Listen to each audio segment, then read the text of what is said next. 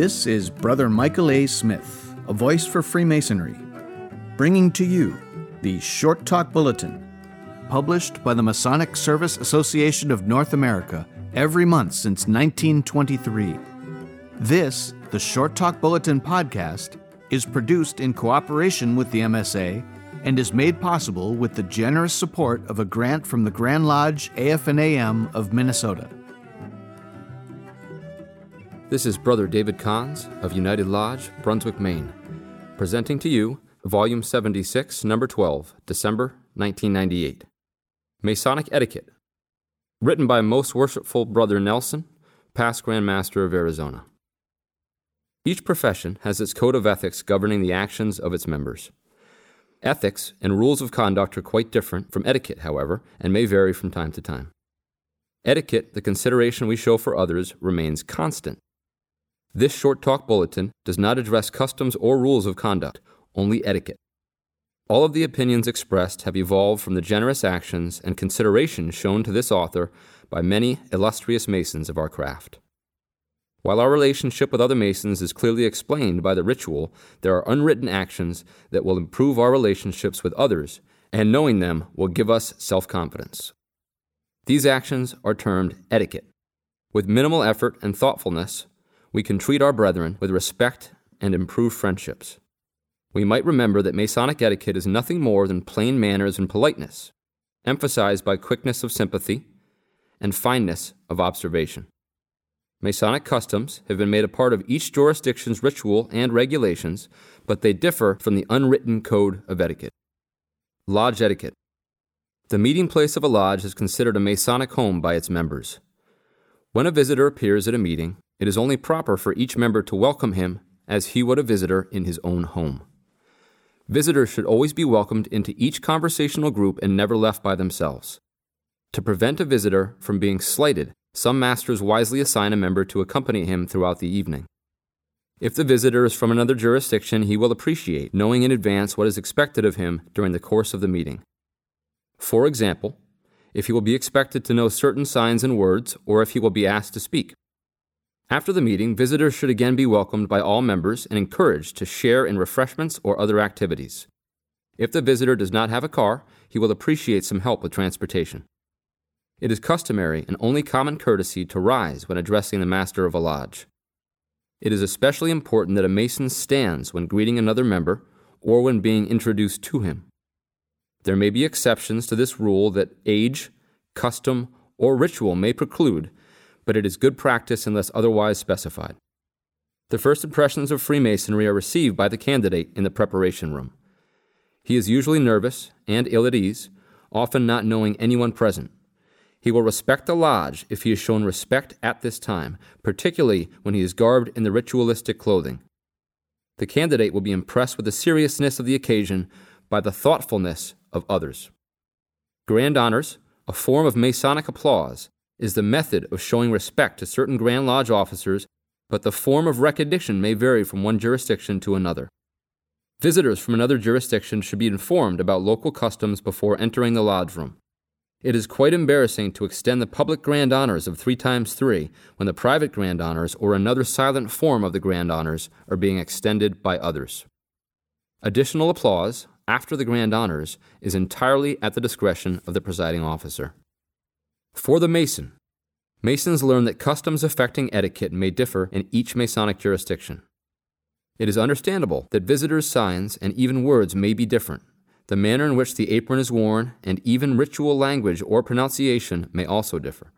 However, it would be discourteous to object to such differences.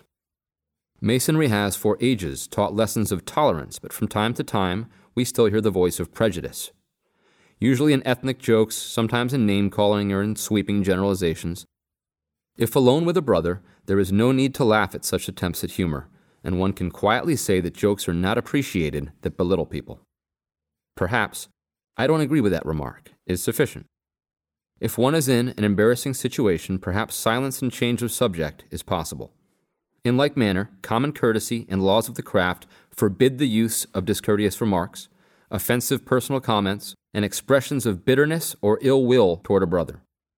Such comments should never be made during discussions in a Masonic gathering. For the Master. The Master of a Masonic Lodge has been endowed with the title of Worshipful Master. It is a term of respect for the office he holds or has held in the past. However, he does not call himself worshipful any more than a judge would call himself my honor. He refers to himself simply as the Master. Masonic ritual dictates the Master's actions, but usually only during open lodge. At other times, he is expected to use good judgment and practice good etiquette.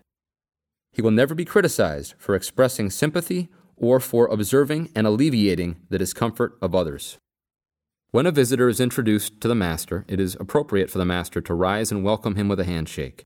This action elevates the status of the visitor and can only improve the image of the master. To extend additional respect, the master may invite visitors who are past masters to a seat in the east and may even offer them the opportunity to speak to the lodge. As a mark of respect to the great architect of the universe, the master should always remove his hat whenever the name of deity is spoken and during all prayers. And as a mark of respect to his country, he does the same during the Pledge of Allegiance or during the playing of the national anthem. It is also good manners for the master to rise and remove his hat when being introduced to a lady visitor in a public meeting where he is presiding, and to offer her the hand of friendship. It is particularly important that the master remove his hat when offering condolences at funerals. Respect for the office of master is a universally accepted custom in Masonic circles. For anyone to correct him or criticize him during his labors is considered rude. If the master asks for assistance with a ritual, then one knowledgeable member, usually designated beforehand, will help him. In like manner, it is also discourteous to prompt or correct any of the other lodge officers in the discharge of their duties. If they require assistance, the master will provide it. Criticism is best offered in private when it will not offend or embarrass anyone. The rules of order. The rules of order in Masonic meetings may be determined by the Constitution of the Grand Lodge or by the Lodge bylaws. If none are specified, then the Grand Master and or Master will determine the rules of order. A Mason would be ill advised to request that the presiding officer follow Robert's Rules of Order or any other course of action. Harmony and dignity among the craft must prevail, and the master will enforce it. The careful selection of prayers used at Masonic gatherings, other than those included in the ritual, is the responsibility of the master. Sectarian prayers can easily offend those in attendance, and it is important that the master explain this to anyone who may be called upon to offer a prayer. In like fashion, a careless choice of refreshments can embarrass members or guests of certain religions or denominations, and for that reason, the menu selection at refreshment should be carefully considered. When attending a Masonic funeral or memorial service, it is well to determine in advance whether the lodge conducting the service will be wearing only white aprons or whether officer regalia is appropriate. White gloves may be required in some localities. For the visitor, the expression, when in Rome, do as the Romans do, is generally appropriate for Masonic visitors. Many brethren believe that there is a universal Masonic custom called the right of visitation. Such is not the case in all jurisdictions, although unexpected visitors usually will be welcomed at most Masonic meetings. However, there are circumstances when visitation is not guaranteed or even appropriate. One such circumstance is when a Masonic trial is in progress. There are other situations when a visitor might not gain admittance. Perhaps a lodge has no remaining space or has a reservations only policy for the evening, or the master might believe that the visitor's presence would disturb the peace and harmony of the lodge.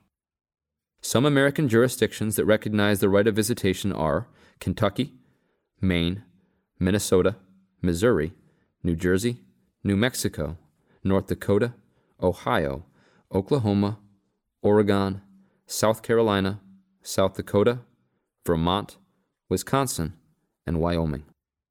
In some jurisdictions, banquets are held occasionally as part of the lodge activities, and therefore such meetings are not considered open for visitation because of the advanced planning that is required.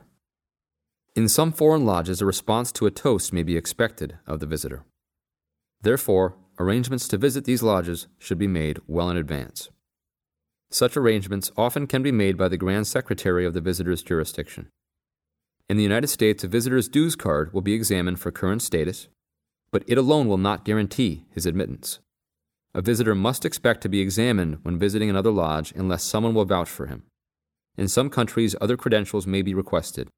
A visitor should appear for examination early enough so that it will not delay any part of the planned activities. If he requests to see the lodge charter, it should be made available. It goes without saying that the visitor should always be treated with kindness and consideration. There are few places that require greater self restraint and consideration for other people than a Masonic gathering. Let us remember that the cardinal principle of etiquette is thoughtfulness, and it implies a concern for the effect of our actions on others around us. Certainly, Freemasons are concerned with all members of the craft, and we need to treat each other with brotherly respect. So mote it be.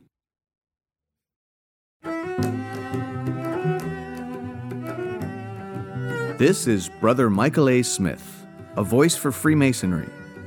And this has been the Short Talk Bulletin Podcast, produced in cooperation with the Masonic Service Association of North America for the purpose of providing a common stock of vetted Masonic information to all of the constituent lodges of all of the member jurisdictions, and is made possible through a generous grant from the Grand Lodge AF&AM of Minnesota, who have been engaging and inspiring good men who believe in a supreme being to live according to the Masonic tenets of brotherly love, relief, and truth since 1853.